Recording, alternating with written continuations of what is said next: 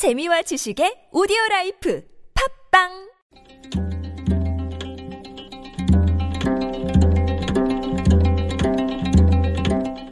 한문학자 장유승의 길에서 만난 고전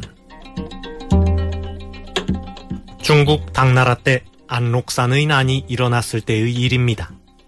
반란군의 세력이 워낙 컸던 탓에 각 지역을 지키는 장수들은 싸우지도 않고 항복하곤 하였습니다. 하지만 수양성을 지키던 장군 장순만은 달랐습니다. 그는 항복을 거부하고 최후까지 싸우기로 다짐하였습니다. 오래지 않아 10만이 넘는 반란군이 수양성을 공격했습니다. 성 안의 군사는 3천명에 불과했지만 장순과 군사들은 온 힘을 다해 싸웠습니다. 반란군은 하루에 20차례 넘게 공격을 퍼부었으나 성을 함락시키지 못했습니다. 반란군은 공격을 중지하는 대신 수양성을 겹겹이 포위하고 식량이 떨어질 때까지 기다리기로 하였습니다. 수양성의 군사들은 구원군이 오기를 기다리며 버텼습니다. 식량이 떨어지자 그물을 쳐서 참새를 잡고 땅을 파서 쥐를 잡아먹었습니다. 심지어 갑옷과 무기에 달린 가죽을 떼어 삶아먹기까지 하였습니다. 이렇게 2년을 버티는 동안 성 안의 군사들은 모두 굶주려 쓰러지고 결국 수양성은 함락되고 말았습니다.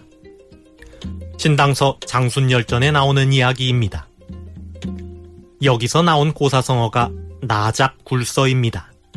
그물라, 참새장, 팔굴, 쥐서.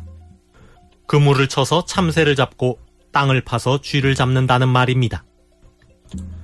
포위된 성에서 식량이 떨어진 군사들은 참새와 쥐까지 잡아먹어야 하는 상황으로 내몰렸습니다. 나작굴서는 최악의 상황을 비유하는 말입니다. 국정감사가 막을 내렸습니다. 여당의 보이콧으로 시작부터 파행을 겪은 데다 막말과 성희롱, 증인 채택을 둘러싼 힘겨루기로 역대 최악의 국정감사라는 혹평입니다.